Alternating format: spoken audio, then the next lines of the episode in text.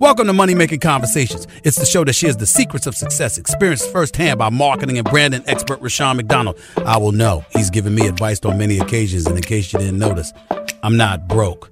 You know he'll be interviewing celebrity CEOs, entrepreneurs, and industry decision makers. It's what he likes to do. It's what he likes to share. Now it's time to hear from my man, Rushion McDonald. Money Making Conversations. Here we go. Hi, this is Rushion McDonald. Welcome to Money Making Conversation. Each Money Making Conversation talk show is about entrepreneurship and entertainment. I provide the consumer and business owner access to celebrities, CEOs, entrepreneurs, and industry decision makers. I recognize that we all have different definitions of success. For some, it's a sizable paycheck. Mine is helping people wake up and inspiring them to accomplish their goals and live their very best life. These are my passions, and that's what I'm going to do for you. I want you to stop tripping over small challenges and prepare to rise above above bigger obstacles that life will present to you. The Money Making Conversation interviews provide relatable information to the listener about career and financial planning, entrepreneurship, motivation, leadership, overcoming the odds, and how to live a balanced life. My next guest is a industry uh, friend and a personal friend. Uh, he's a music industry executive, television producer, and senior vice president and general manager of RCA Inspiration. Inspiration is the number one label in gospel music, home to Kirk Franklin, that's my man. Fred Hammond, that's my boy. The Walls Group, Le'Andria Johnson, and many, many more. Please welcome the Money Making Conversation. I, I call him a visionary. Please welcome Phil Thornton.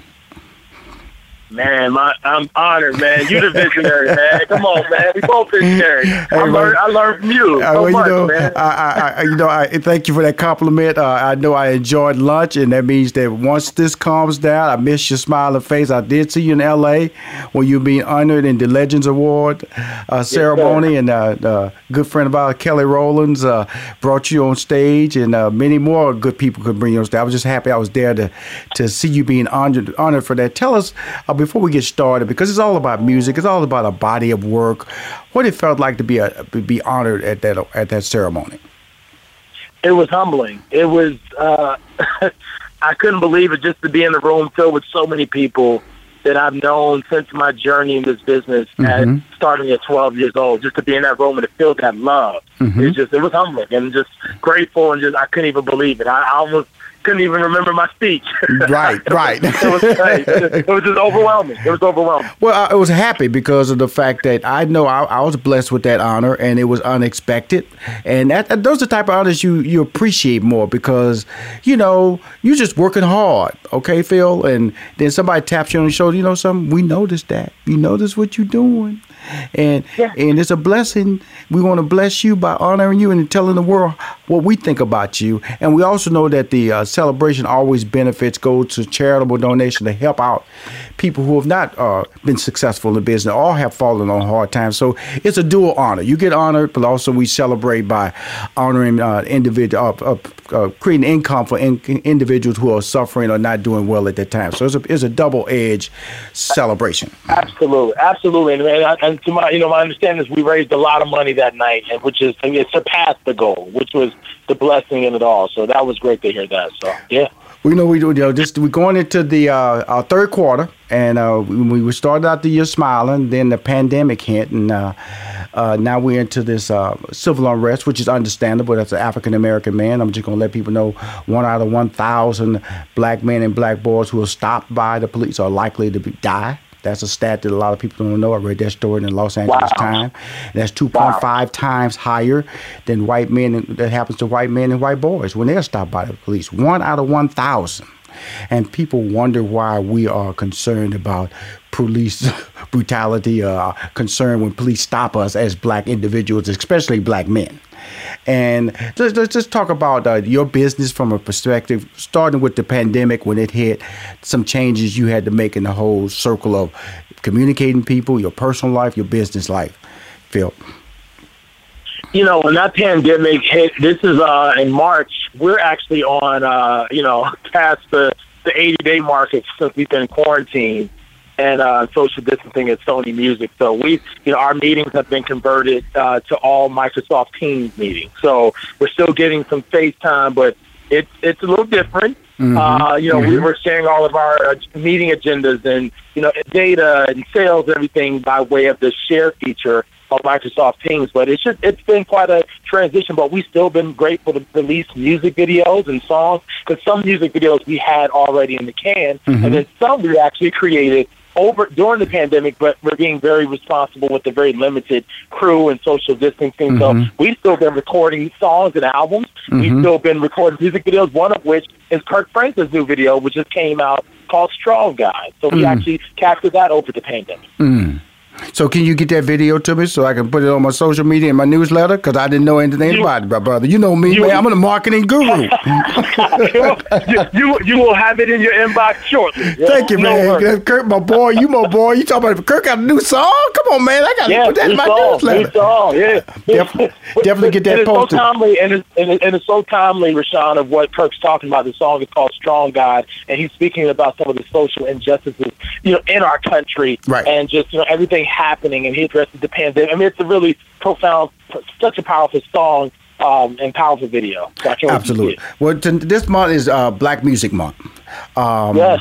I uh, I talked to Dyana Williams. I call her the mother of Black history, or the brand ambassador of Black history. Black that's my buddy. She's uh, she's incredible. I, I always tell her, she, I say, I, you know, we won't see like like with you. I don't see her enough, and uh, this is going to change in the third and fourth quarter this year because uh, we're on a mission to change the game. And she was telling me about the uh, the Hall of Fame or the mu- museum that's opening in Nashville in the Labor Day weekend or that month of Labor Day, month of September. But let's talk about Black History Month, the importance of it, the importance of black music. Period.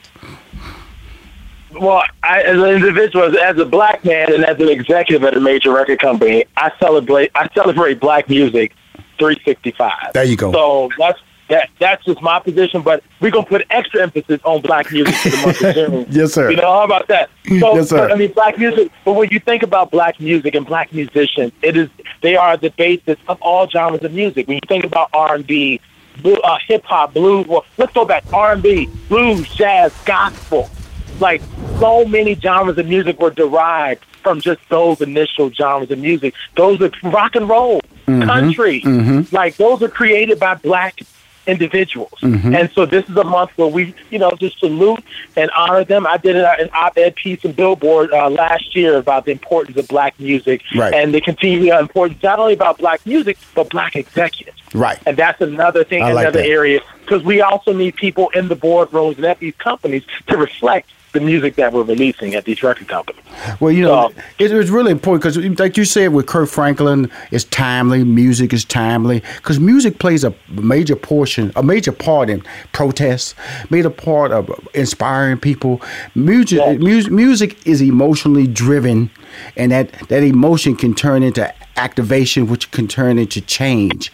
So, so being a guy who's been in the music business, and and and because you're an inspiring figure, you know, you know that, you know that, like I said, it's something you've been wanting to do since you were 12 years old. What what what was the natural instincts of music that affects you, Phil? Music just, it, you know, I listen to it when I'm happy. I listen to it when I'm sad. Right. Mhm. Uh, I listen to it when it's trying times and we're going through a crisis like we're dealing with, whether it's the pandemic or some of these horrific, you know, traumatic events that we've witnessed, not heard about. Right. We've seen the videos for, for Brother George Floyd and Ahmaud Arbery. We saw those videos. We Mm-hmm. Right. saw and heard that audio.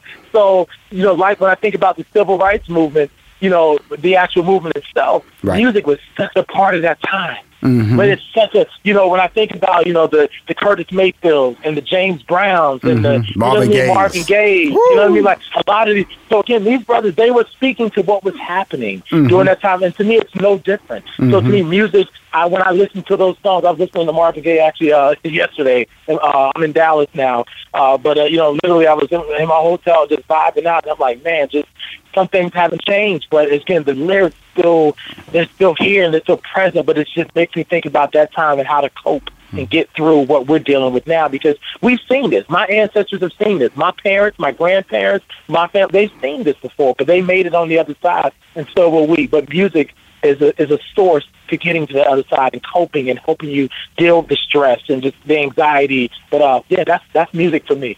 Wow, brother, brother, there are so many of us dying. Marvin Gaye, Woo, woo. come on now. I got chills. I, Come I man. got chills when you said that. Those lyrics, think about those lyrics and, and, you know what I mean. They still impact you the Come same way. Of us dying, okay? If you play that song right now on top of George Floyd, you play that song right now on Ahmaud, Ahmaud Arbery, you play that song right now on top of Breonna Taylor, you play the song right now on anybody that's black in America will understand what that is. People who may not just hear it as good music, we hear it as uh, uh, an anthem of truth Yes.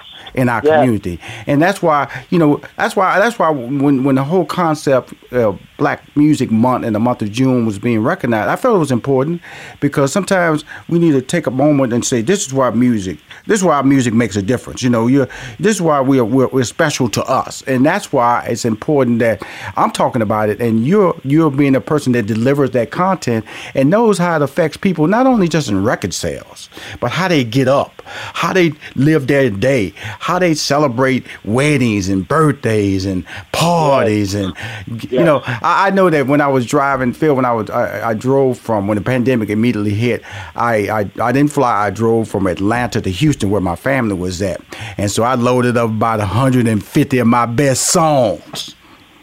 You know, I didn't, I didn't, I didn't load up no talking book, no audio book. I loaded up 150 of my best songs, and I hit the road, brother. That's what, I'm- but that's how you're supposed to do it because it just it, it just helps you. Just the time goes away because you think about those wedding celebrations, you think about those cookouts and barbecues, Right. You think about those birthday parties. Like those Yeah. songs are so synonymous. Just and again, and a lot of them created by our very own people, our own black people, like for real. He's an individual that has seen some of my steps, some of my walks, some of my accomplishments, and been inspired by it. And I appreciate that every time he compliment, compliments me about it because that means I got to work harder. Because I'm not through, Phil. I'm not through. Okay. No, far from it. I'm far not through. You far from being through. Far from it. But you're on the board. We, actually, the- we, we, we, we can't tell them right now, but I know we're working on a project. There you go. You can't be through until we at No. least do our project. hey, hey, hey, hey, man, don't get me mad, man. This pandemic got me stopping us, stopping us, stopping us. But we're going to get out there, man. Now, you're on the board of the National Museum of African American Music. Tell us about the museum.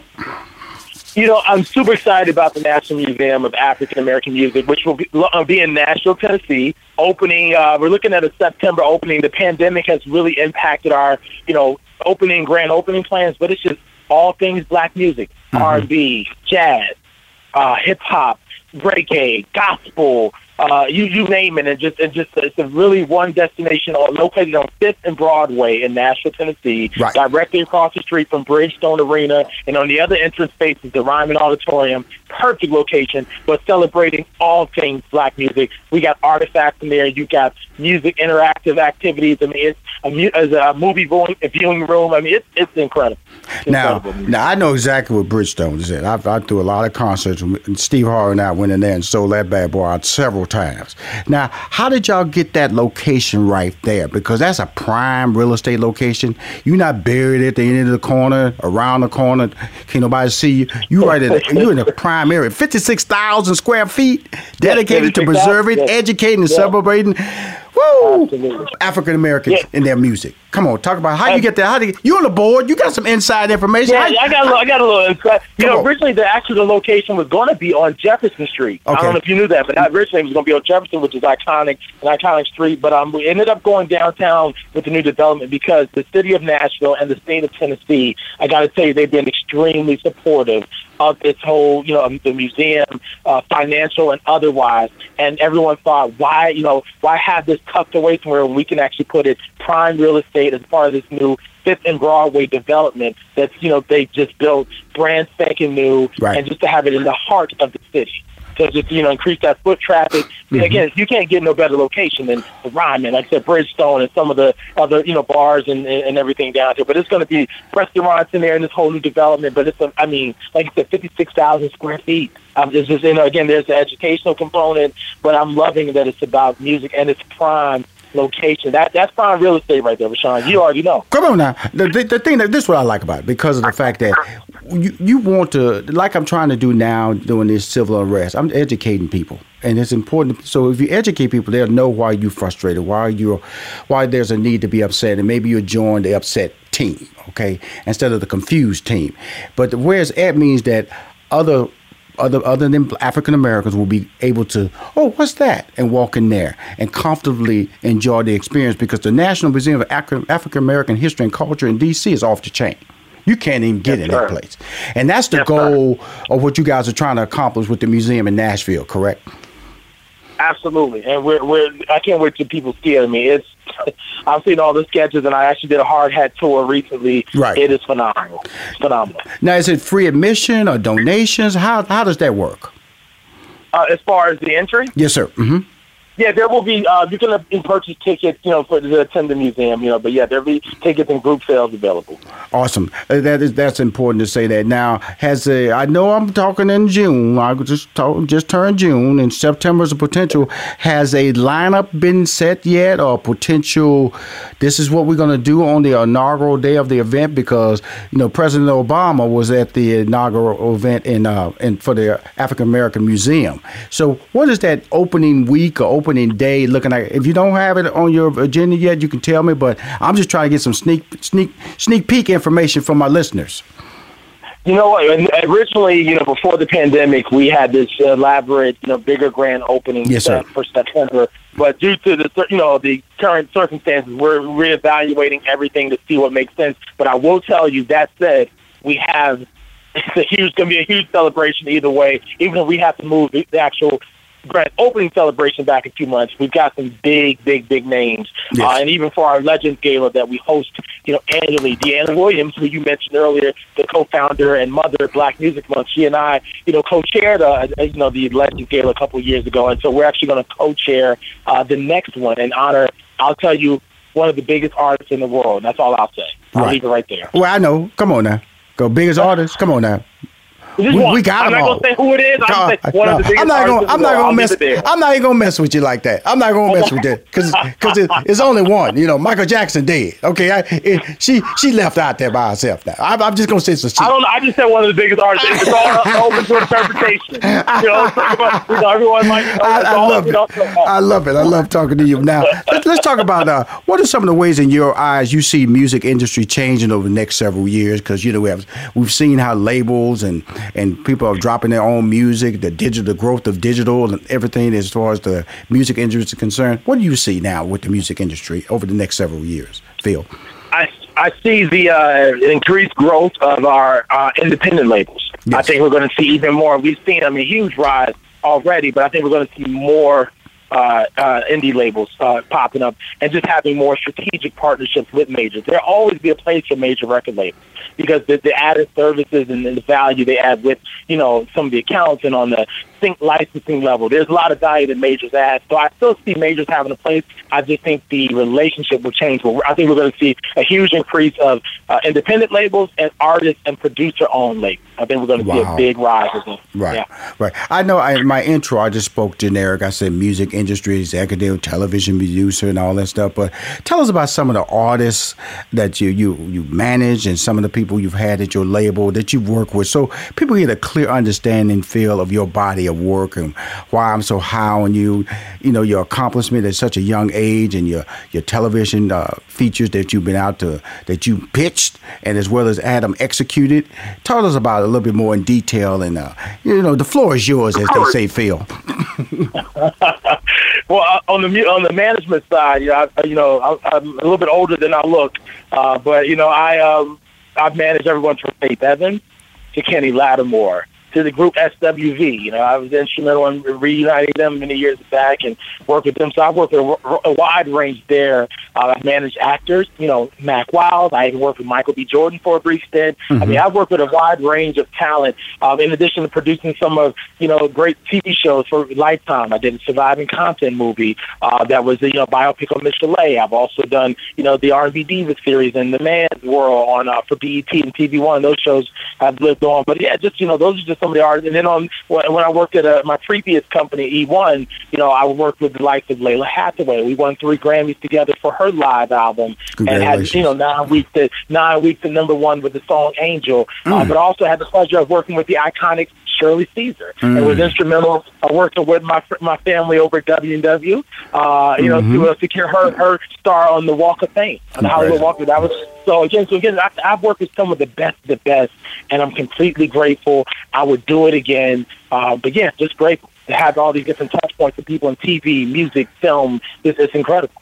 Well, you know, well, the thing about it is, you know, I, have been fortunate to slide along that same run. You know, being a talent manager, which is a whole different lane, and being a, a television producer is a whole different lane. Dropped a, a CD with uh, my man Isley, with Ronnie, Ron Isley back in the day when he was over at Island Records. So each genre called for a different hat. How do you manage all the different hats and maintain your sanity? My team. Mm-hmm. My team in each area, with each venture and each relationship, whether it's an artist I'm managing, whether it's a TV show I'm producing, yes, or whether it's my day to day at the label, it is the team in those respective areas that I rely on and trust and support because I may have the initial baby. You know how it is, Rushion. We may have that initial idea, yes, but sir. we're nothing without the people to help us execute it. Yes. So I gotta I gotta give credit to my team. I could not do it. So whether it's my production crew on one of my TV or film projects, mm-hmm. or again my artists that I may manage, all of the day to day people, the accountants, the the attorneys, the assistants, like we couldn't do it without them. Right. So that that to is how I'm able to balance and juggle it all. And it is a juggle, but I'm also making sure I'm getting, making time for me as well. My mental, my physical, my my just my overall standard. But that's important too.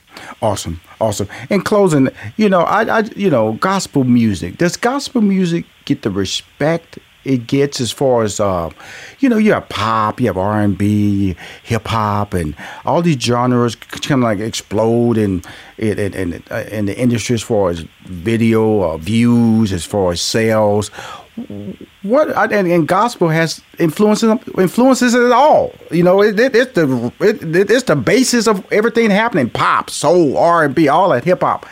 What what is what is, what are your what is the state of your thoughts about gospel music as a genre when you talk about music in general? You know what?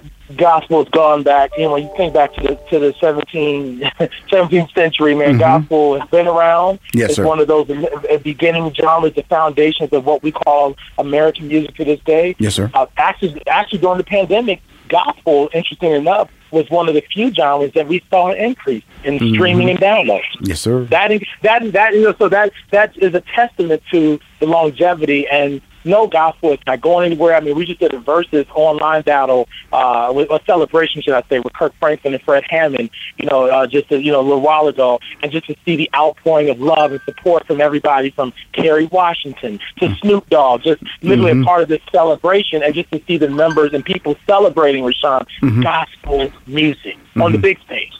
And so gospel absolutely I think it's gonna get better. Some of these new artists uh, in the marketplace, like your Koryn Hawthornes, your Travis Green, your Jonathan McReynolds. This it's a bright spot. It's a bright spot for gospel going forward. So we're going to continue to celebrate with Kirk Franklin and Yolanda Adams, and our Mary Mary, and the people we know and love. But we're also going to pay it forward. But I, I think the future looks extremely bright for gospel well, music. Well, and the said, numbers reflect that. And you said Travis Green. I love that young man. Lecrae. Yeah. Love that young man. Yeah, Lecrae. You know? Oh, that's my brother. Yeah. you know, it's, it's a beautiful thing. Uh, as usual, I want to thank you for coming on the show. You owe me Kirk Franklin's video and you owe yeah. me anybody else you need to drop, bring it to Rushion McDonald. I drop it on all my social media. I got a 90,000 fan club base that I send out every Friday at 9 a.m. newsletter that goes out. I will support you, Phil. You are my man. You are my inspiration. Thank you. You're perfectly tied to the label. Inspiration It's the number one label in gospel music. Phil, thank you for coming on Money Making Conversations. Thank you, Rushion. I appreciate you, brother. My next guest is an award winning broadcaster. She's often seen on pop on the popular TV One series I see all the time, Unsung, because she is a celebrity strategist. That's why she knows everybody who has coached oh. everyone from Rihanna to T.I. She is an in demand speaker and CEO of Influence Entertainment, a beautiful website. I, am I'm, I'm, I'm, driving people to this website. I went to the website and got jealous. Not, oh. not only jealous because how beautiful it looked, but how beautiful you looked. Okay, I'm going, hey, man, I need to, I need to work with her. Oh. Please welcome to Money Making Conversations, the mother of Black Music Month, Dyana Williams. Oh, Rushion, thank you for that beautiful introduction. And you've got me over here blushing. Uh, and no, I uh, don't um, think I know as many people as you do. Oh, no, no, no. I'm looking at the website now. You know, got her arms folded, got that little uh, gray Oh. flashing, the big earrings, the jewelry. I'm going like, this girl is. Influence, Oh. entertainment, refinement, and communication.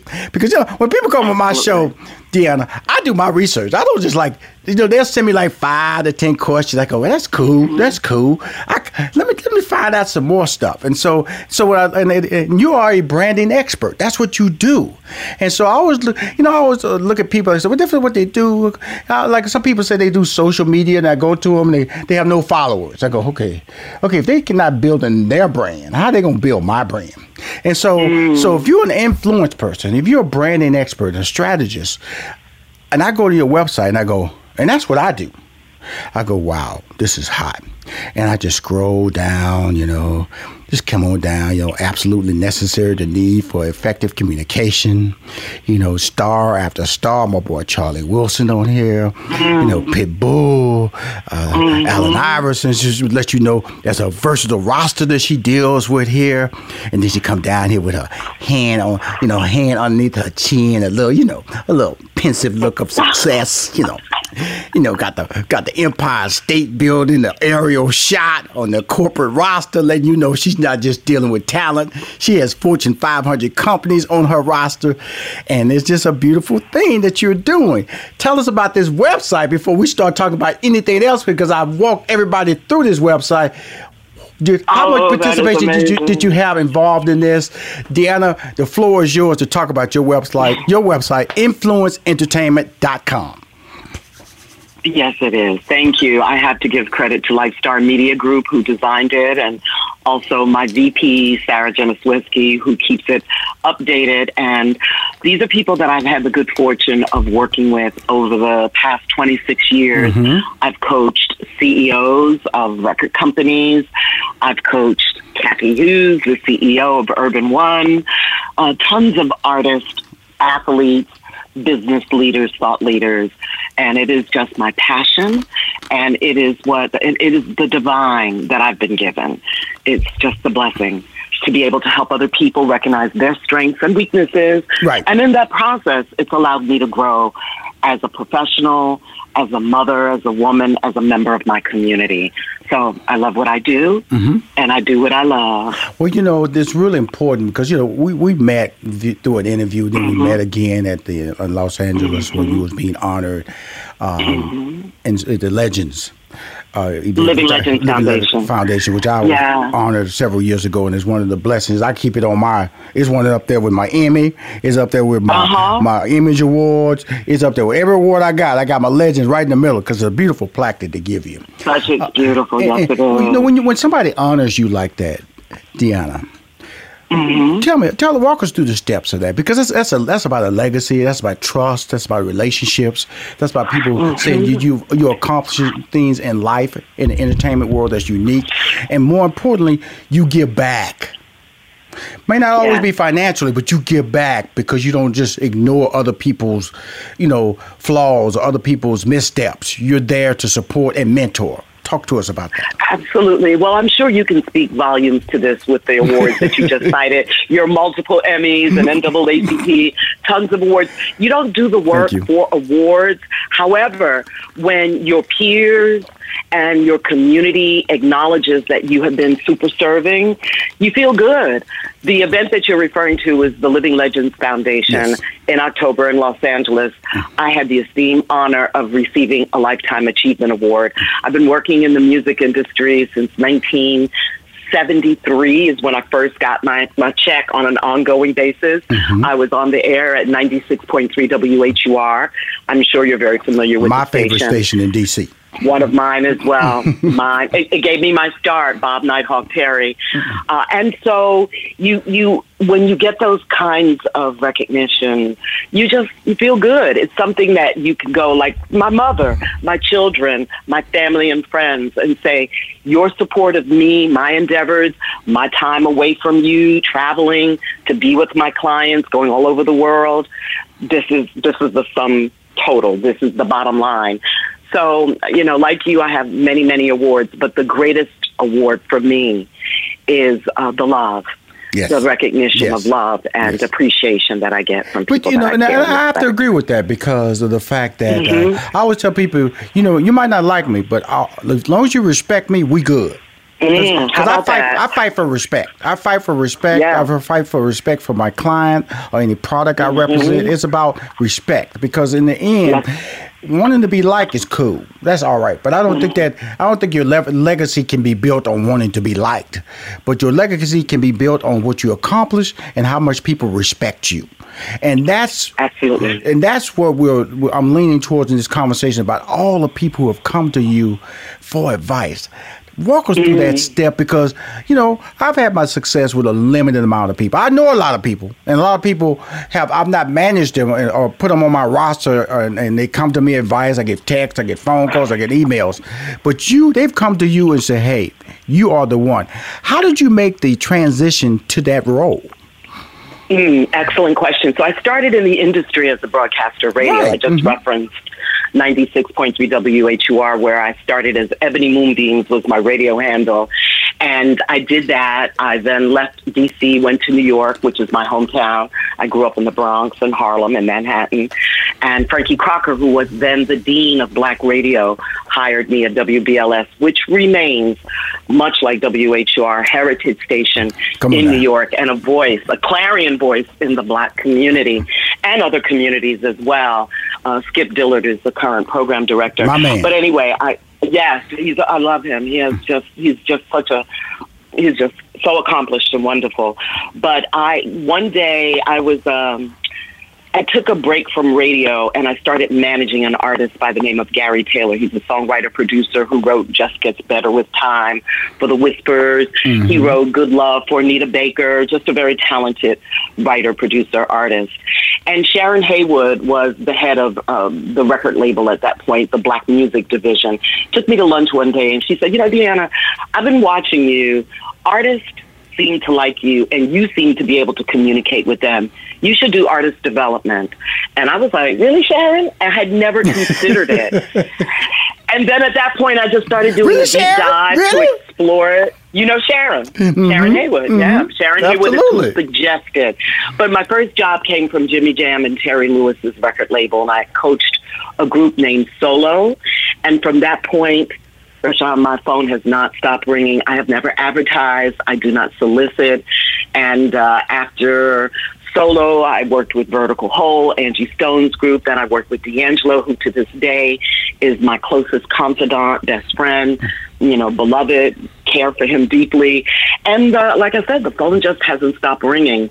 So I'm typically hired by publicists, mm-hmm. managers in some cases. I've had artists. Um, and then again, as we discussed at the outset of our conversation, I've worked with athletes and uh, worked with Roy Jones Jr. when mm-hmm. he was heavyweight boxer. Mm-hmm. So it's been a mix of people that I've had the opportunity to work with. And I discovered that it was a passion. I relish seeing people accomplish their dreams. I really, really do, and I, I, I, love that. I love to see people be successful. It's really it's really interesting because you're telling the truth, and I would just tell you if you ever try to get in this business, and as a as a a person who sits down there, all these individuals want is the truth. Mm. But how you tell them the truth is the key. And but also also the fact that you have to be able to tell them sometimes actually how it is. Because yeah. I talk to them all the time. I say, when you're represented by William Morris or ICM or CAA, uh, they got 10,000 clients over there.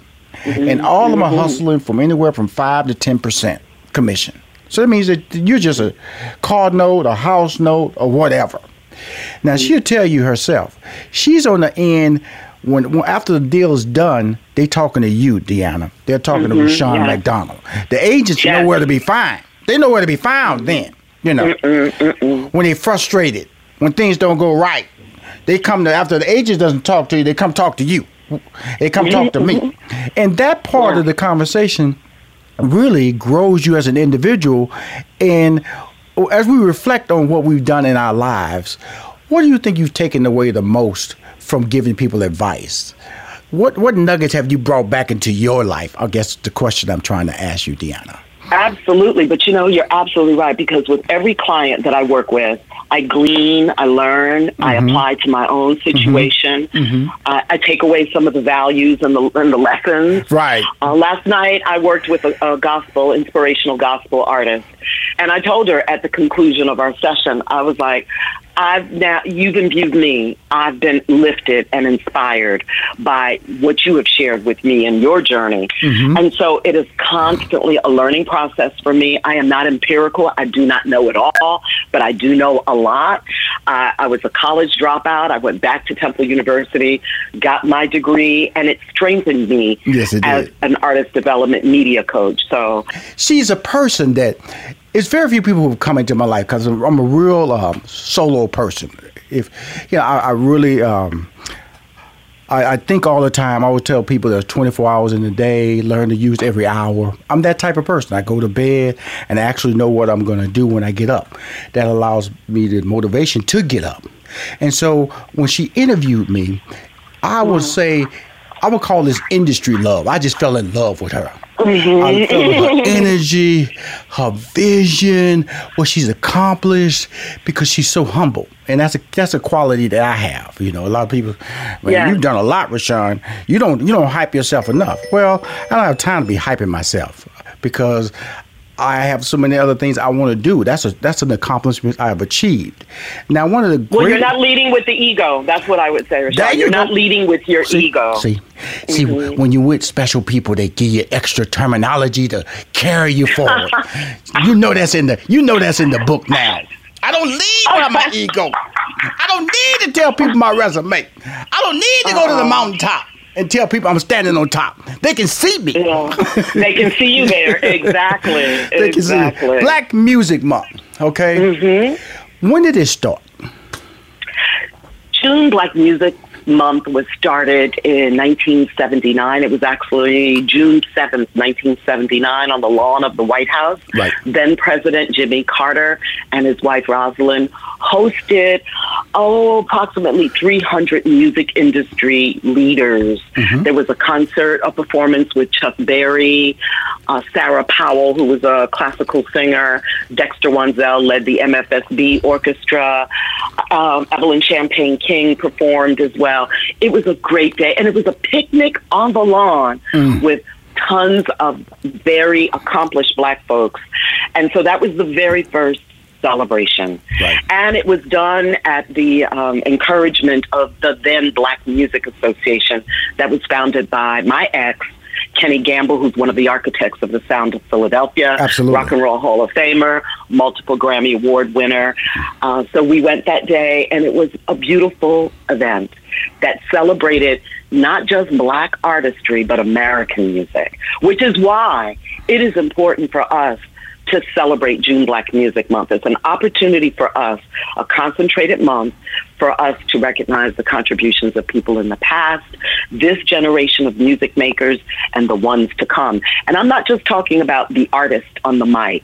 I'm talking about the songwriters, the producers, right. the engineers, the people in the pressing plants, folks who work at Apple Music, Spotify, Tidal, the streaming digital services, any and everybody involved in the production of music and its consumption, Rushion. I'm talking also about consumers.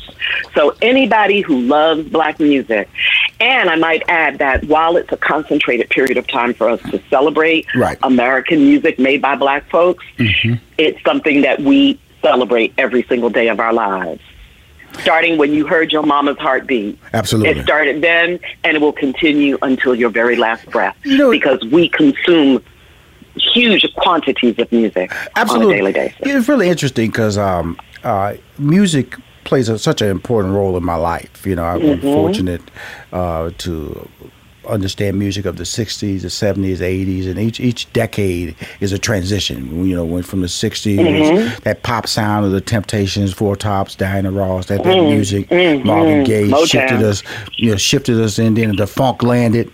You know, in the 70s, the funk landed. Mm-hmm. Then I went into the, you know, the disco, and then the then then the new edition drug me out of the pulled me out of it. It pulled me out of the disco, you know, and uh, and then we and then we came into when Steve and I started doing radio in 2000, you know, where I uh, you know fusion, you know, Jill Scott, you know, Kim, mm-hmm. Alicia Keys, uh, Charlie Wilson came back, and mm-hmm. and rap of course was running uh, running rampant all that time.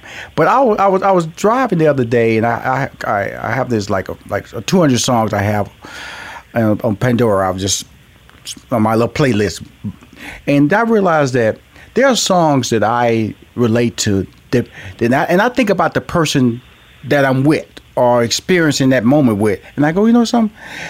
I bet you this song doesn't even mean that much to that person that I'm thinking about when I hear this song.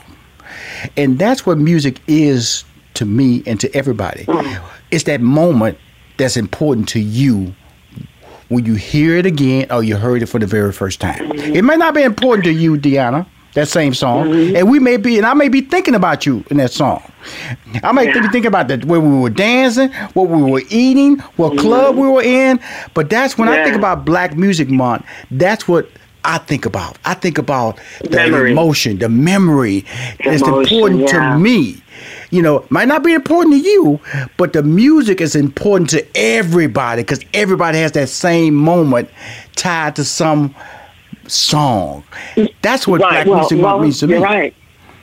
Well, here we go. So there you go. So you're talking about the feeling, yes. the kinetic energy that yes. music gives you. Yes. It has been proven through myriad of scientific studies that music, when it's processed by the brain, releases certain chemicals that make us feel good. Right. So music, it, it, it is a healing force. I mean, I'd rather listen to, like you were talking about the Temptations, one of my all-time favorite groups, rather than take some medicine if I'm feeling down and mm-hmm. depressed. Mm-hmm. I'd rather get up and dance because it's going to re- release endorphins in my body. Mm-hmm. So music is one, a universal language. Right. Two, it is a healing force provided to us by Almighty God, and I respect what everybody believes, but that's what I believe.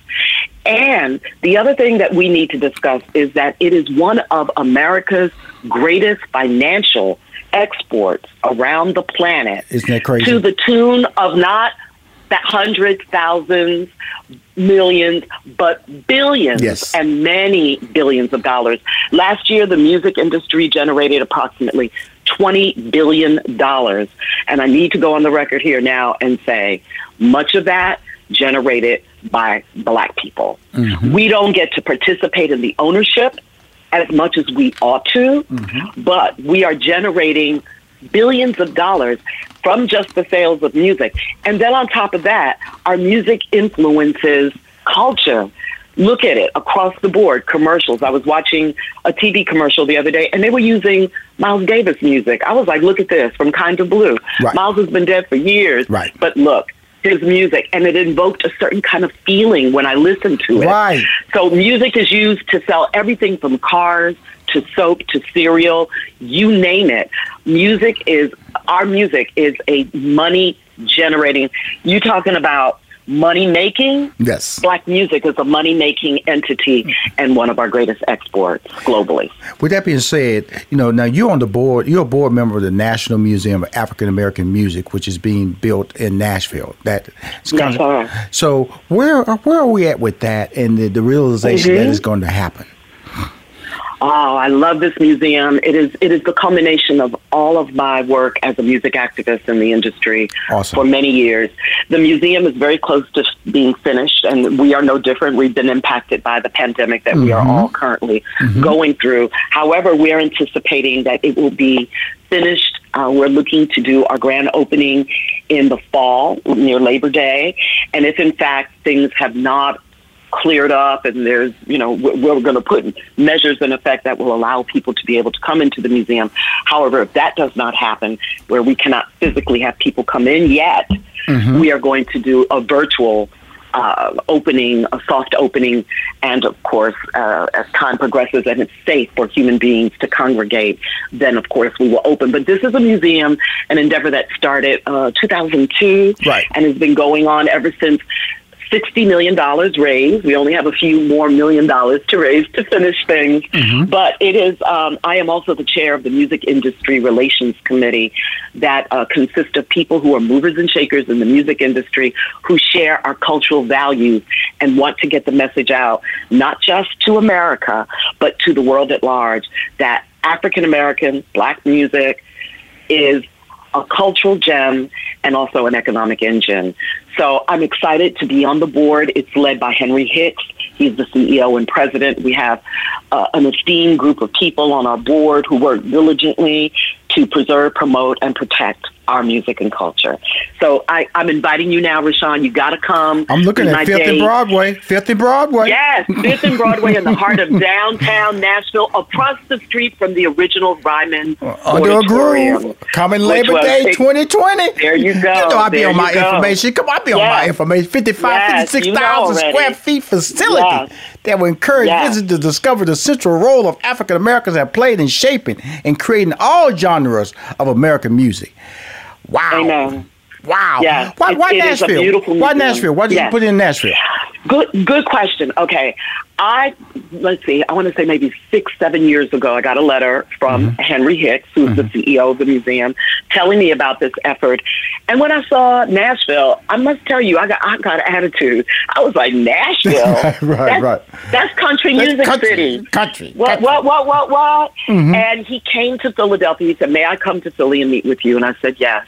I was polite sat with him, had dinner, and after that dinner, I told him sold. I'm I'm there. And at first, I became a member of the advisory board and started dipping my toe in the pond to get to know these people and see the movement.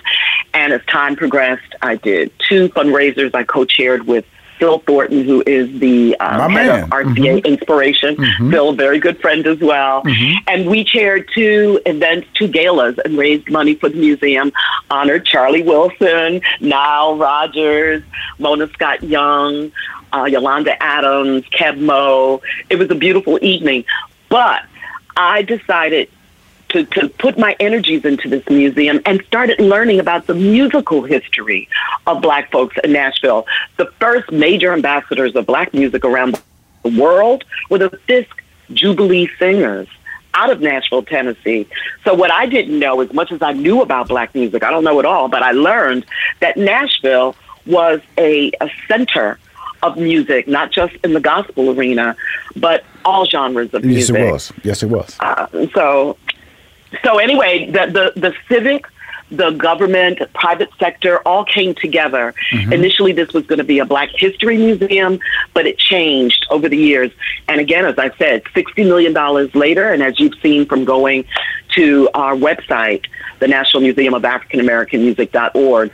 It is a wonderful institution. I did a hard hat visit last year, right. and literally tears came to my eyes because I said, I look forward to bringing my grandson, my friends and family. And for people who don't know about our culture as much as they should, they'll learn when they go to the museum. Fifth and Broadway, Nashville, Tennessee, Music City.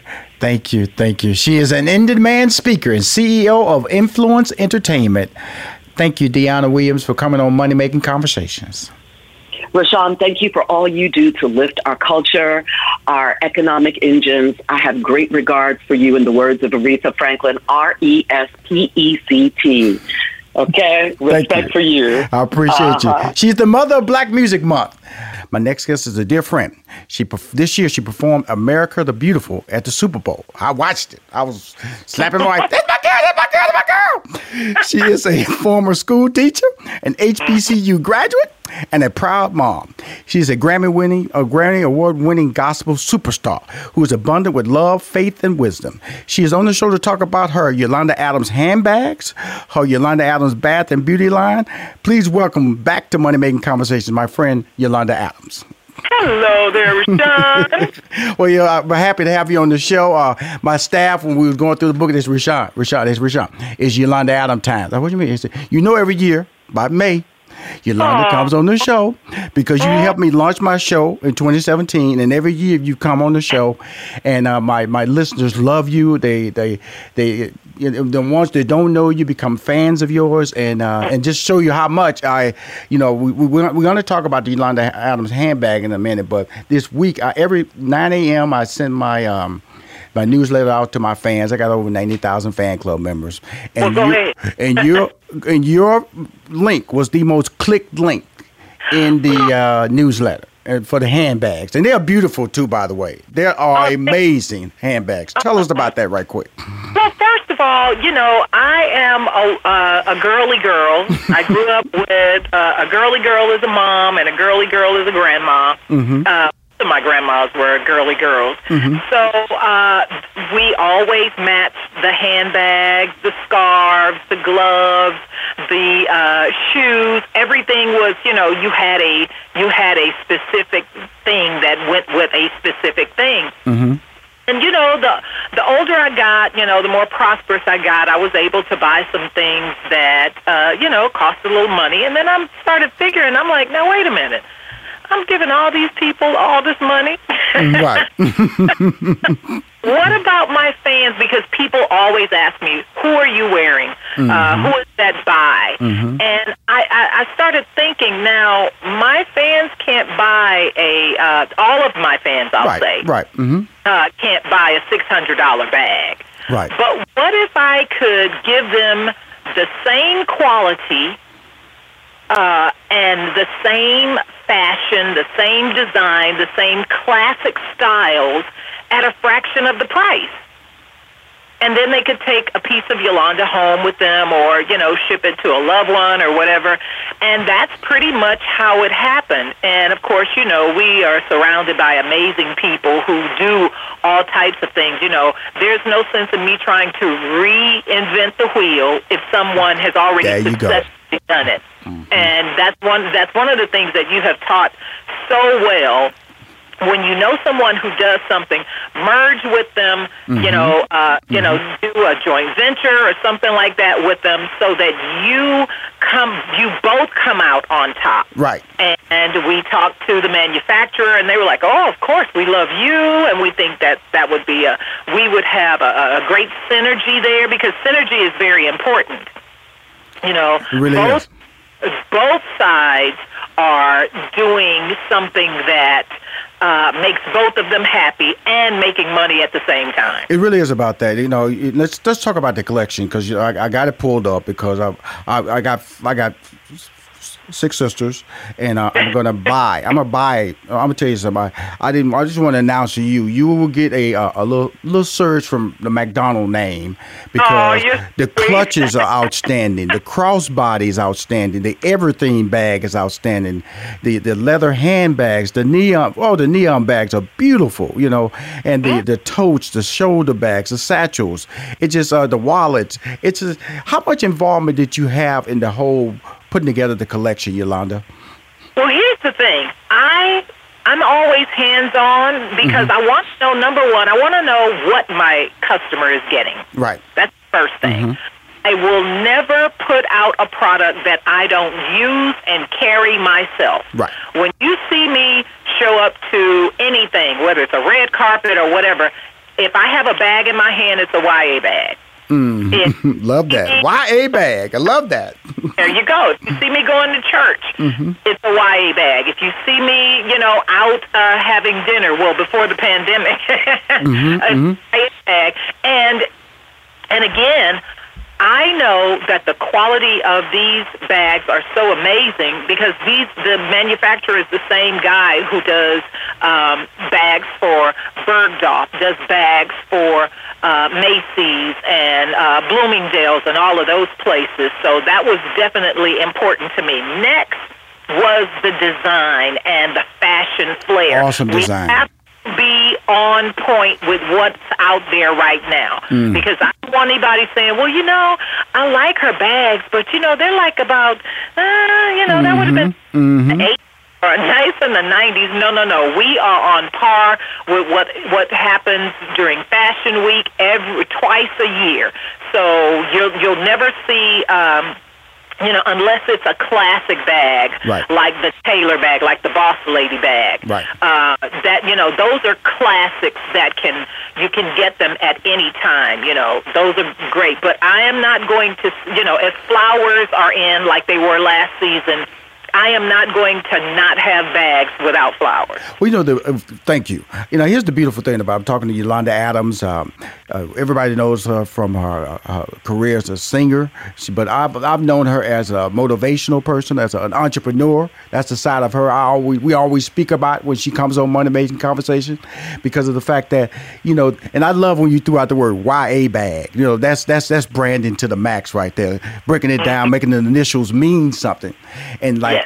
and the, the the, the the quality is what I'm just looking at it because of the fact that I know I can see you walking with that bag and looking normal, looking like it's Yes. part of your style. That's what I mm-hmm. loved about it, and that's why when I'm looking at it now, I'm going, wow, you know. But I don't feel like intimidated if a person who wasn't Yolanda Adams with this bag, they would look natural and they would look dressed up, or depending on what they want. They want a satchel, they want a water, they want a wallet, they want a shoulder bag, they want a throw over. All these different options really makes for like a people, a person really can can actually buy the collection. Yes, they actually can. Yeah, and and it's reasonable enough that you can buy more than one. Mm-hmm. And it's you know if you want the higher end bags, we have those, but we I refuse to make them higher than you know a, a certain amount because uh, you know I, I just think I, I want to be cognizant of where everyone is in their life. And here's the foresight of this, Rushion. I, you and I had no idea that this pandemic was coming. Right. And so, where a person cannot afford a thousand dollar bag, a five hundred dollar bag, a two hundred dollar bag, they can go to the website and they can oh they can look at it and say, "Whoa, it's this is this bag looks similar to that twelve hundred dollar bag." Right. Mm-hmm. mm-hmm, And, and, and that's- looking good. Looking good. Yes, and nobody would know the difference. And the thing about it is that that's why when when I brought you on the show, I want to make sure people know I'm engaged. I'm not just bringing you on the show to talk about it. And I like to believe. I grew up with six sisters. You know, I, I have a sense of uh, uh, uh, of that fashion of what my sisters wore or wear, and, and I've been in the entertainment business. I have a sense of what that price line that you and then I then I've entertained everyday people, and that's what this call is about. Everyday people being able to reach into their budget, and Right. but when you go to the website, when you go there and watch these bags, it, you're gonna buy something. I'm just tell you, if you don't want to buy something, don't go to the website because it's gonna pull you in like it pulled your boy in. And now I'm six deep with my sisters. Well, here's one of the things that you have always been so brilliant in, and you've always taught me that you always find the price point Yes, ma'am. that matches the people who follow you. You know, I uh, it. I love ten thousand dollar bags. I don't own a ten thousand dollar bag because I think that you know I'd rather have ten thousand dollars worth of stock.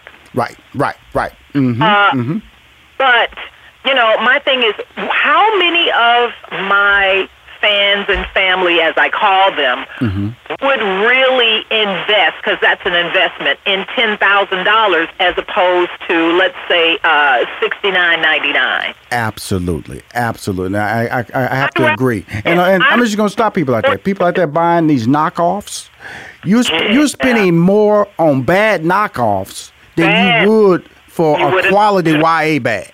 There, there you go. There you go. And you've always taught there's there's more security in numbers than just the you know the branding. And and we know branding is awesome. We know that. yes, But yes. I would rather have a, I, I would rather sell ten thousand YA bags Mm-hmm. at their price than to sell two at ten thousand dollars. There you go. There you go. We're on the same page with Money Making Conversation. I'm speaking to Yolanda Adams. Yolanda, let me describe this. We're going to transition to her, her next product that she she's a, she's out there selling as an entrepreneur over the years. It's called Simply Yolanda. It's a bath and body collection. Let me read this. Through the creation of the Simply Yolanda collection, She aims to improve the lives of others by improving the skin through products from high quality. Notice what I say high quality ingredients. As Yolanda uh-huh. says, my passion for creating this line stems from the same passion I possess when creating music. It's all about being spiritually, emotionally, and physically well. Yeah, balance. You have to have balance in your life. and our our largest organ is our skin. And it's usually the uh, the part of us that we do not take care of the most. Right. You know, and that's from the top of your head to the soles of your feet, as they say in the church. absolutely, absolutely. You know, and it is really about you know we we spend a lot of money the, when it's too late for our skin. You know. Oh yeah. And and and one of the things I want to talk about for some reason early on, and when I was in in high school, I, I you know I I understood my face. I understood you know all these skin. I understood you know uh, uh, pores and getting dirt out of my pores. Wash it with cold water. Wash it with warm water. Warm water opens your pores. Cold cold water or ice closes your pores. And mm-hmm. what, what what reason I want to bring up this about is that we as African Americans and we, we know what we're dealing with in the, these pandemic times. You know we'll we'll we'll, we'll be we're higher victims of the COVID nineteen, and it starts with care, and it starts with yeah. spending time. And again, we come into a product, Bath and your Bath and Body Collection, where guess what, the price point is very reasonable. Talk about that. Yeah. Well, uh, here's the thing. As I got older, I realized that my skin and my body were changing. Uh, you know me, I am a health nut. I have always taken care of myself nutritionally, spiritually, and physically. And I found that the uh, the products that I was using, they were costing a lot of money, and I was not seeing the results that I wanted. Mm-hmm.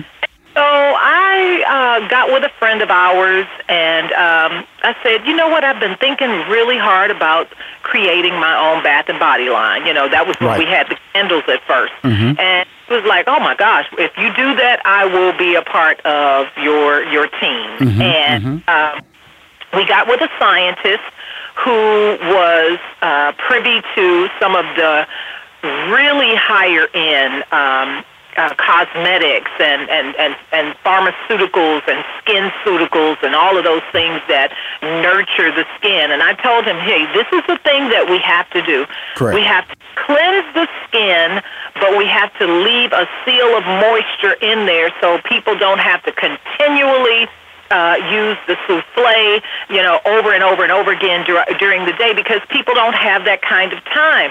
They get in the shower, they get out of the shower, moisturize, they're headed to work or headed to wherever they're going. Headed to life.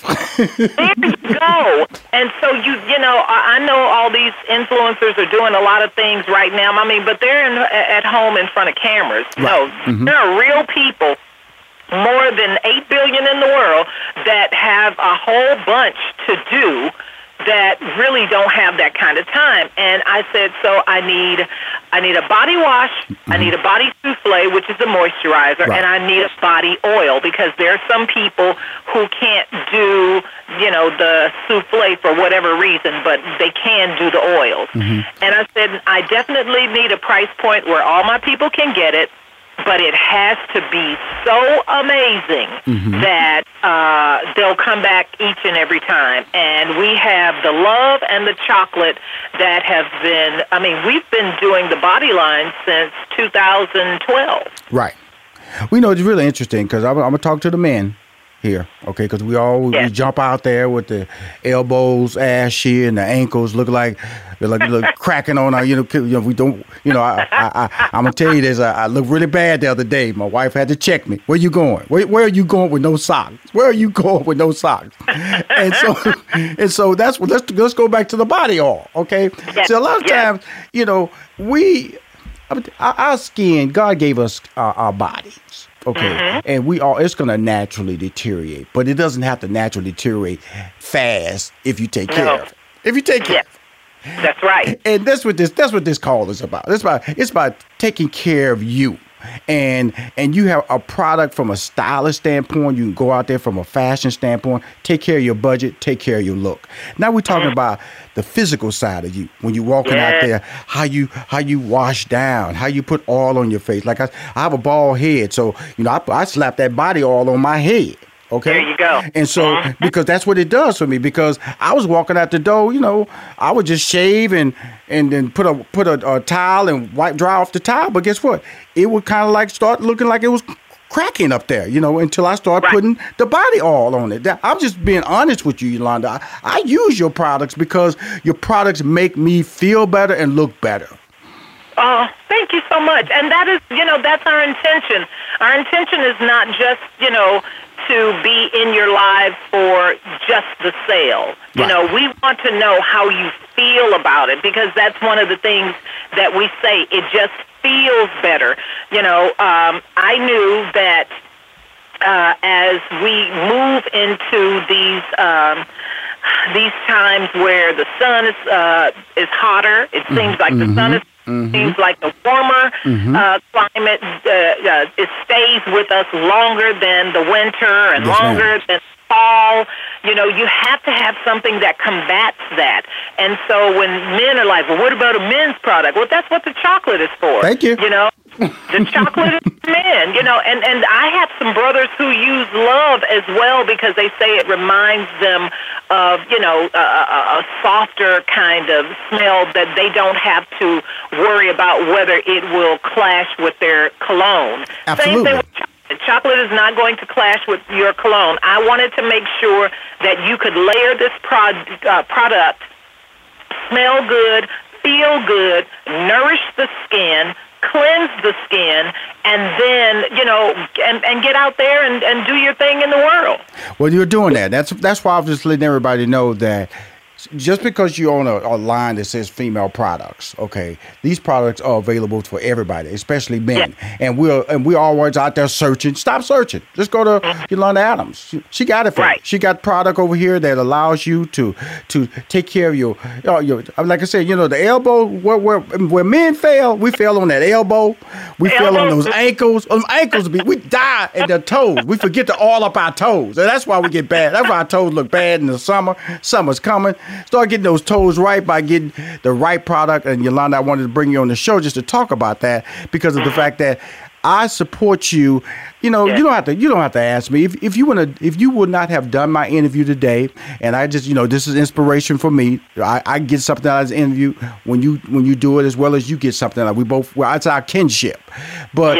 I have to support things I feel fit our African American uh, budget. I feel that makes them look good, but I get tired of us going out there buying products that don't. Uh, that don't suit your budget, buying knockoffs, buying products that look extreme, but you can buy a collection. You can buy a collection of your handbags. You can buy a collection of your products, and you can keep winning. That's you know that's a that's the beauty of what you're doing with your brands, Yolanda. Have you have you taken to like everybody's doing these Instagram lives, and have you have you done like a little store yet, live online yet? Have you done that yet? You know, we're about to. You know, I had all- thank you.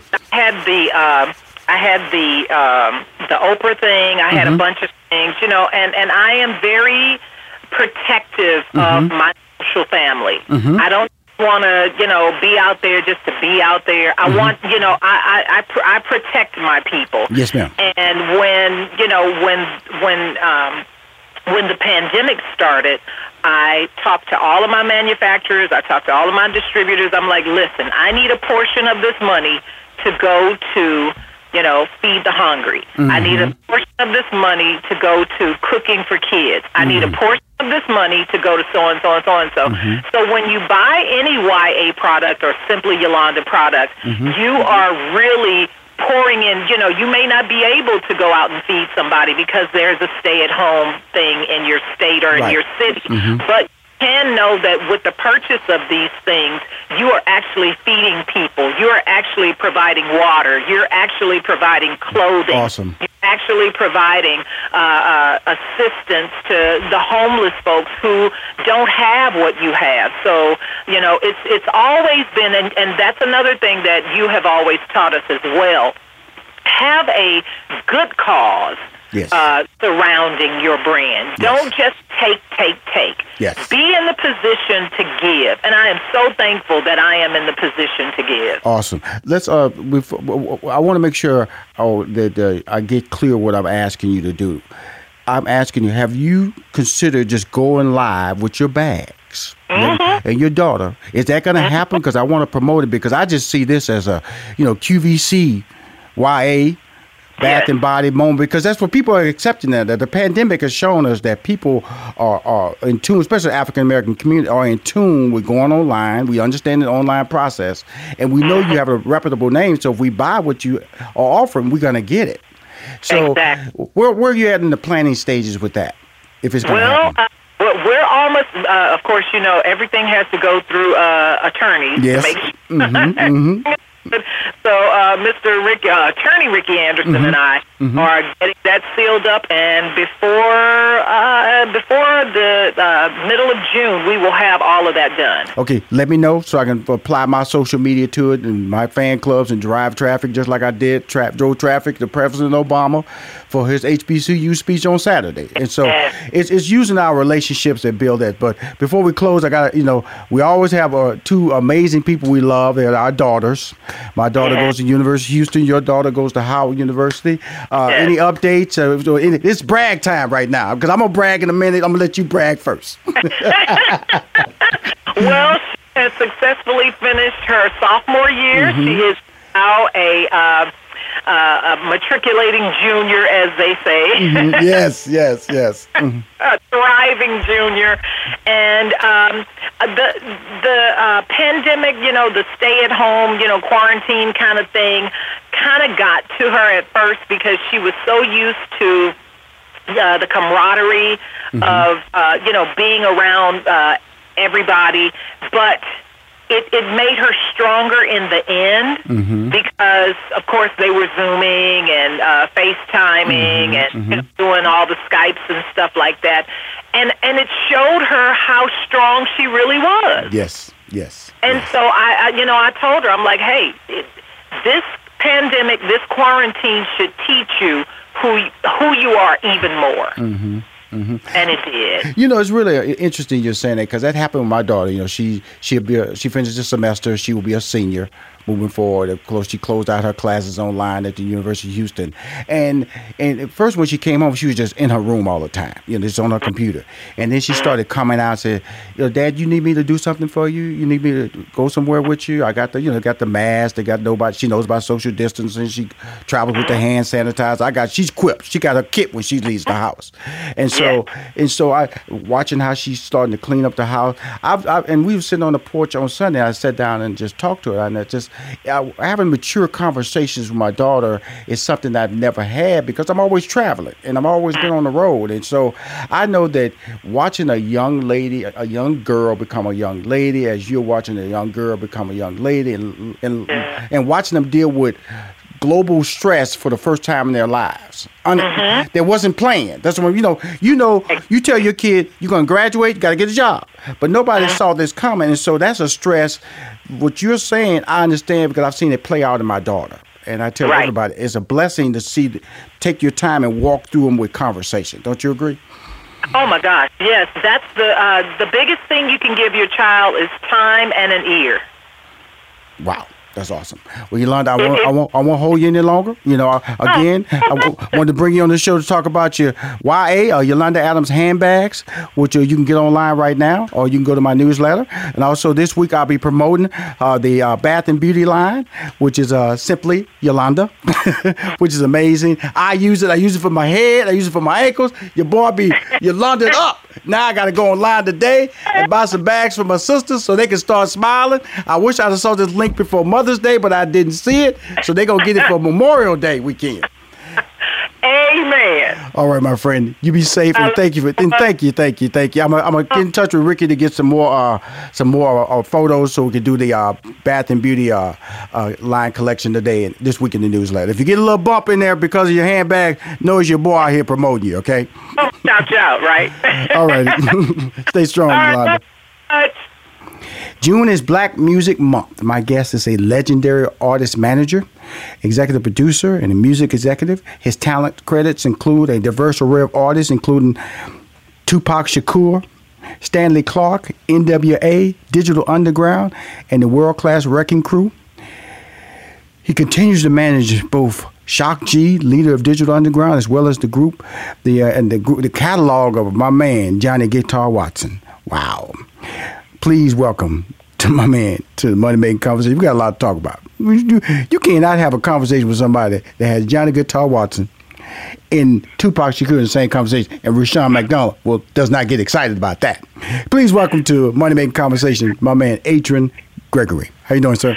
I'm doing good. Thank you for uh, for extending this invitation to Money Making Conversations. I absolutely appreciate it. And uh, yes, Johnny Guitar Watson and Tupac Shakur in the, in the same conversation, along with Stanley Clarke and uh, solo piano group. There's a, there's a lot going on on um, multiple varieties of uh, genres. Well, you know, first of all, uh, uh, you know, I'm talking about the past. We're going to talk about the current because you got it going Okay. on currently. You know, but but you know, I, when you when you when you meet a, t- uh, uh, your talent too. I I know that uh, I manage Steve Harvey. I currently managed I manage Steve Harvey from 2000 officially from 2000 to 2016.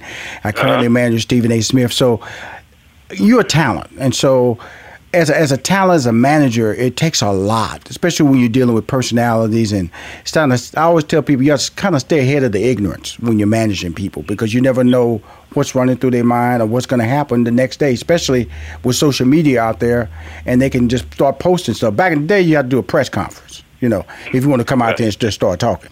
Today, they can just wake up not even wake up. They can just roll over in bed and just start typing.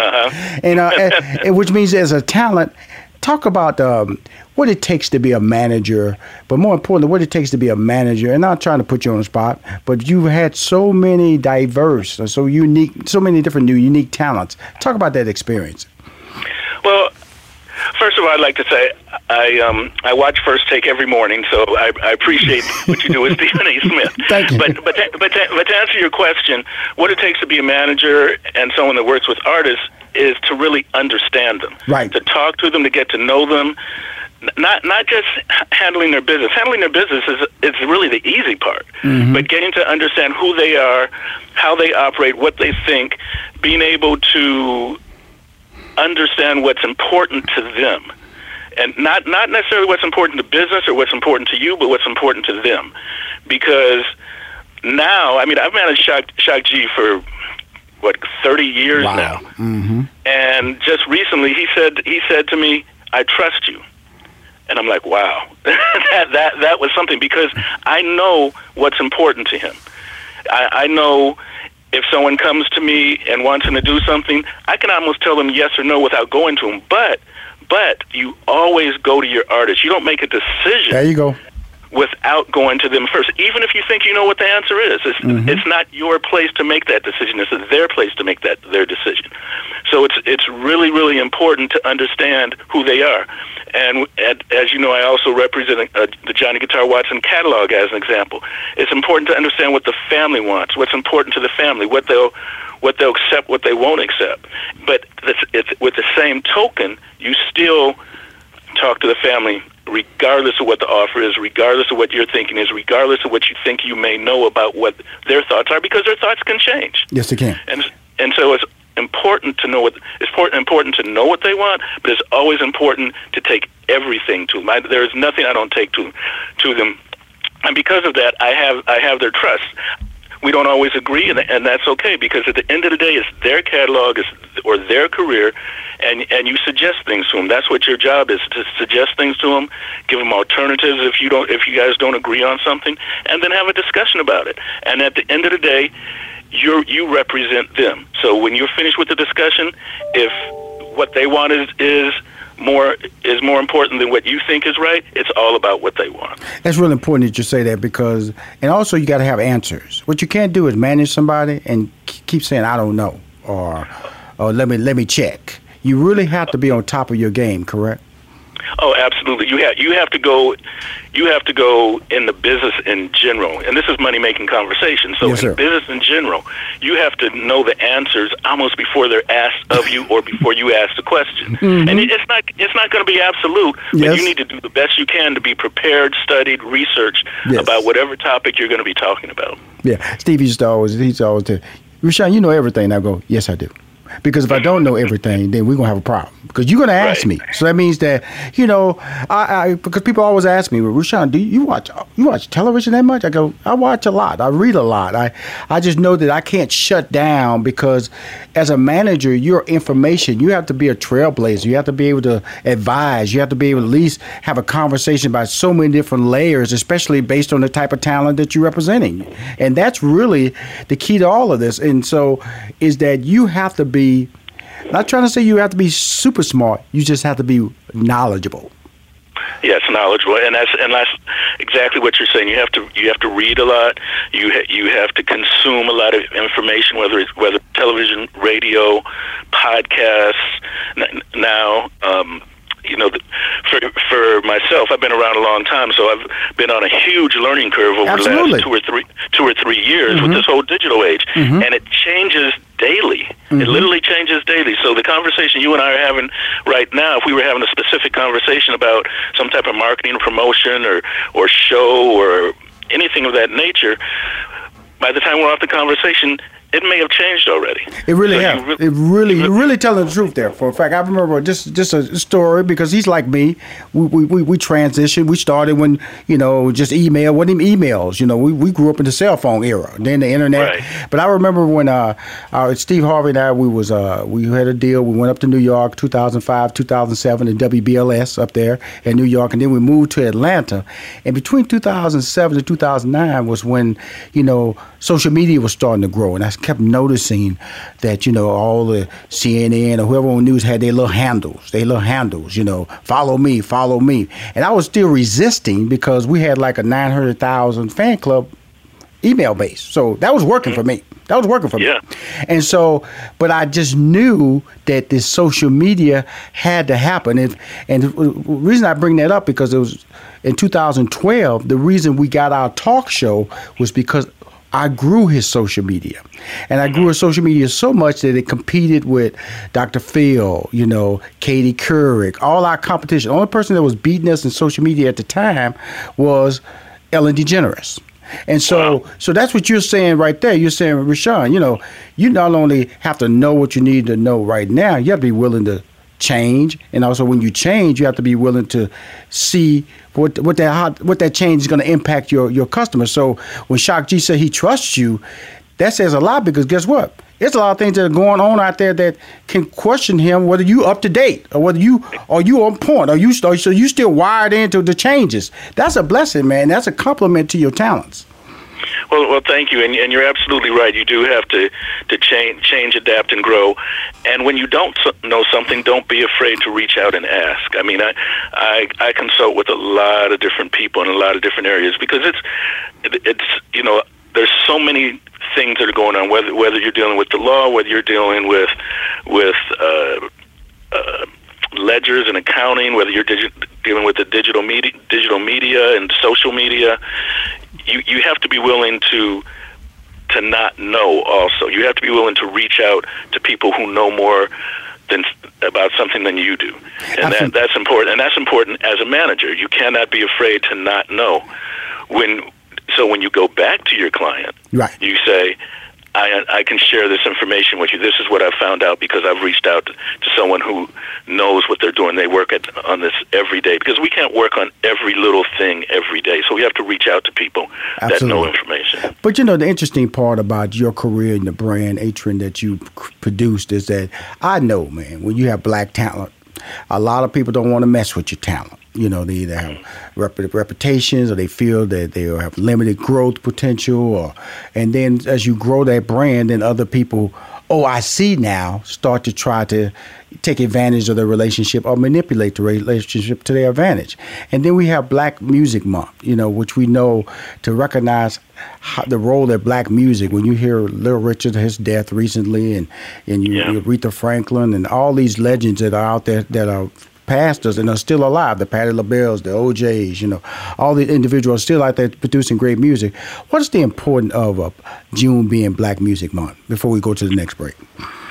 Uh, well, you know, I, I I think it's important that we focus on black music, but I I, I really personally Yes, don't like Black Music Month. I think every every month should be Black Music. Oh, Month. absolutely. Absolutely. You know, you know, um, especially I think it was last year, rap took over, which is a pr- primarily black art, took over all of music as mm-hmm. far as as far as value and as far as amount of sales and streams, etc.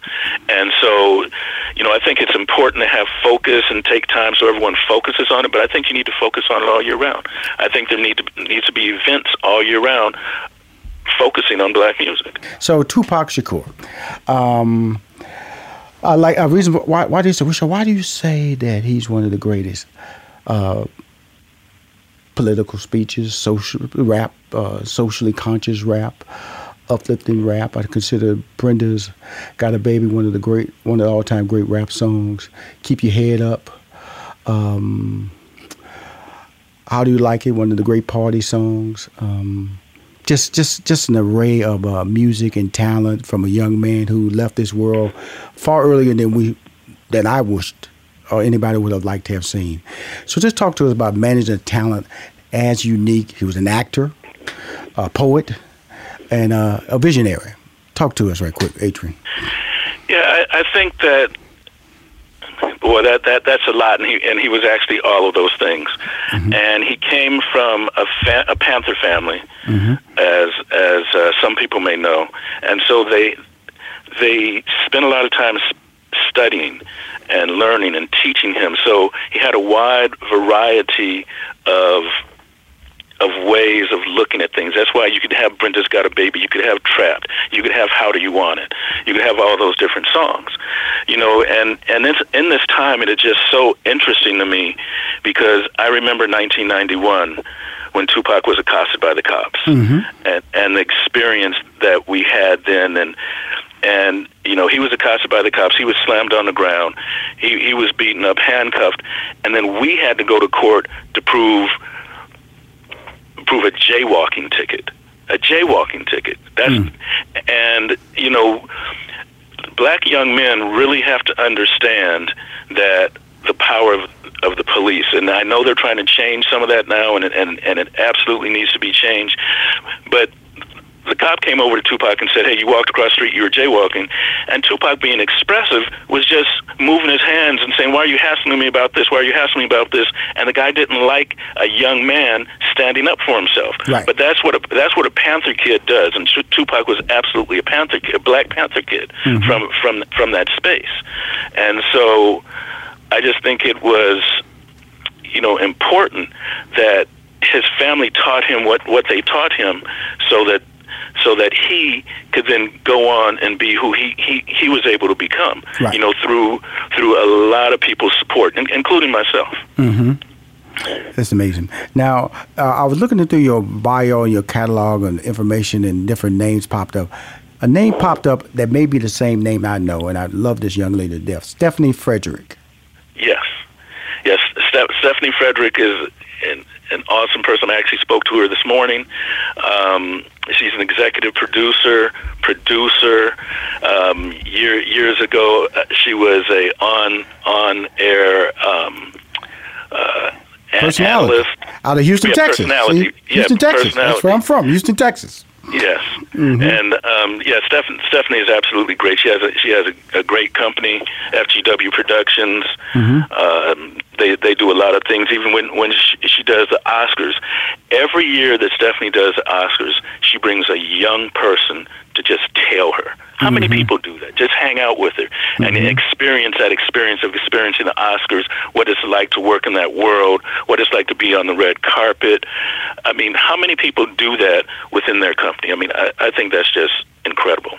Oh, uh, you know, I've been knowing Stephanie uh, when I I have to go way back to like '92 when I opened my mm-hmm. comedy club, Hip Hop Comedy Stop, and she used to come there, and you know, she was on oh, Fox wow. News at the time, and uh, you should tell me uh, I, I, I could be great, I could be special. So mm-hmm. I know the value. I know that person that you're talking about. How many people? Not many. And I know right. that you know she she's a firm believer of paying it forward, and she does not allow a male-dominated industry to stop her from being great. And that's when you. Absolutely. And uh, I just had to bring that up. I saw you one of the one of the individual, uh, one of the people on your roster.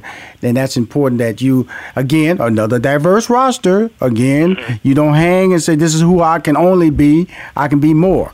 Now let's talk about uh, mellow moods. What exactly is that? Mellow moods.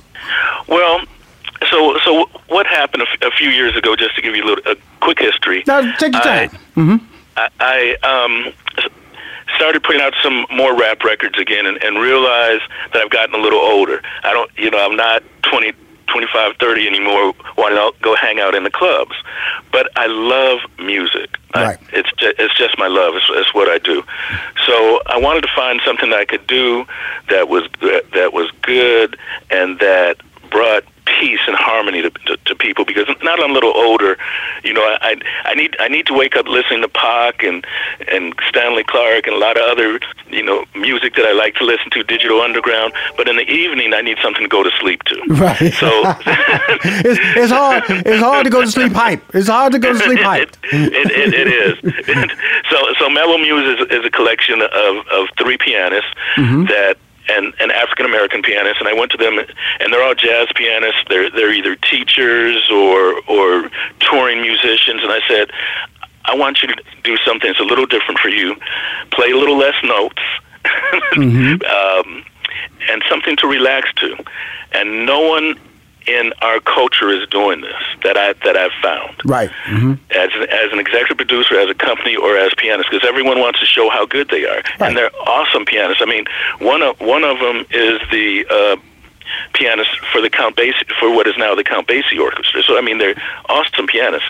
So I just asked them play a few less notes and play something that's nice and relaxing for people, and. Um, the name of the group is Solo Piano Group because it's a collection of artists, and I'm putting different artists in there as we speak. I have a, a young lady that um, is working on her master's in classical piano. She just did something, so um, she'll be on our next album. That'll be August, coming out August 31st. So. You, know, I'm just working on doing something just a little bit different, little little peaceful, especially in, the, in this time. We really need that, and um, you know that that's that's pretty much it. Well, you know, the thing, I always tell people, you know, what is your legacy? You know, because you know we we we we get in this business, Atron, and and um, you know, we want to be successful. We want to make money. First of all, our goal is to make money, and then after you, uh, uh, when you look at your body of work, it's fantastic body of work, and go. What am I leaving behind? What is is my voice? Is the is, that, is, is my voice being heard, or or am I leaving a, a part of it? And that's what it sounds like you're doing with this particular project because of the fact that it's not a one-off; it's ongoing. Correct? Absolutely, it's ongoing.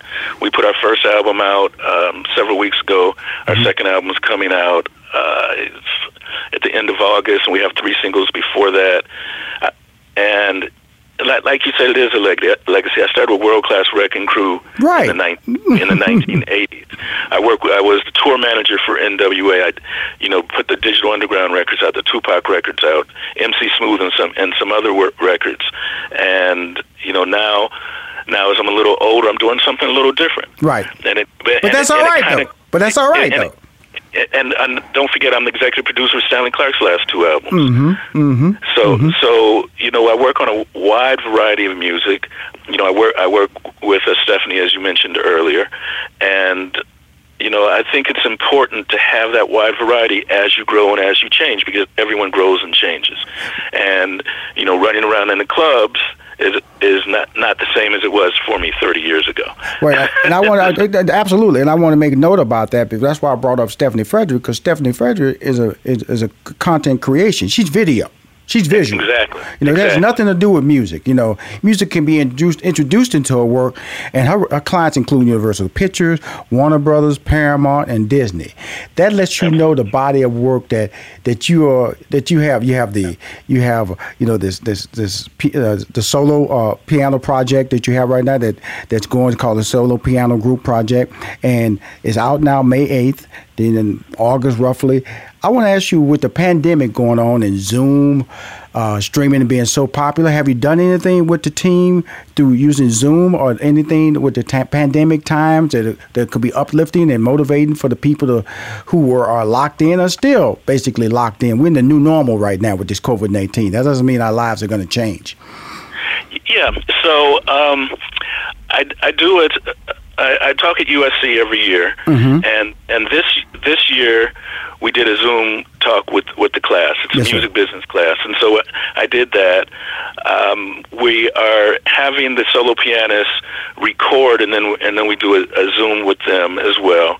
So so even though they can't play live right now, people can still see them through through Facebook and all the Right. the other mod- modalities, you, YouTube and Instagram and all of those. Mm-hmm. And so um, we are doing that, and we're, and we're looking at doing some other, some other things like that. Maybe doing a bigger a bigger concert. Thank you. And and we're also look, looking at doing some. Uh, some talks myself and some of some of the other people that I've worked with over the years, just doing question and answer sessions. So we're looking at doing a lot of different things. I mean, the world is changing, and even when it does go back to some type of normalcy, I think Zoom and these these opportunities are going to be there because what that gives is people from all over the world a mm-hmm. chance to see, hear, and talk to you know, myself, yourself, and, and, and, and others that they may have interest in that they may never get to see, may never come into their city. But if they have internet, they they can hear them and, and they can see them. And I think it's a, a very good outlet for, for, for all of us.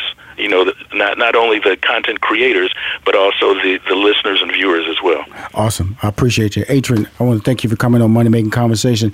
Any way we can get in touch with you, any way we can buy this album or get involved, uh, social media, tell us about the solo piano group. It came out May 8th, uh, developed, uh, you know, from the solo piano group. The name of the album is Mellow Moods, May 8th by the solo piano group. Any way we can reach out socially or digitally? How can we reach out? Yeah, so I'm on um, Instagram. I'm on all platforms. Solo piano. Well, first of all, solo piano group. Solo piano group is on all platforms. Yes, sir. Um, from in, Instagram to Facebook, YouTube, everything. I'm on all platforms. As you can reach me on Facebook, Twitter, or Instagram. Atron Gregory, depending upon the um, whether it's whether it's uh, Facebook or or Instagram or Twitter might be a little bit different handle, but Atron Gregory is always in the front. My first name is spelled A T R O N and Gregory G R E G G O R Y, and it's always at the front of whatever the handle is on Facebook, Instagram, or Twitter. Uh, my brother Johnny Kid Carr said, you know, be a darn sight cheaper uh, if the price is right. oh, I got the sir. babies crying. Oh my God, my man, you're special, brother. I want to thank you for taking the time to share your story on Money Making Conversation. It's a journey, man. I, I feel blessed having this conversation because you're walking history. And uh, hey man, I, Hmm? I appreciate you so much for for doing this. Thank you. Okay, we'll talk soon. And remember, I am your friend and I am a fan. And that means a lot because of the fact that means I do anything to keep, make sure your voice is continually heard in this ever changing world. Again, thank you for coming on Money Making Conversation. You want to hear more Money Making Conversation interviews? Please go to moneymakingconversation.com. I'm Rushion McDonald. I'm your host.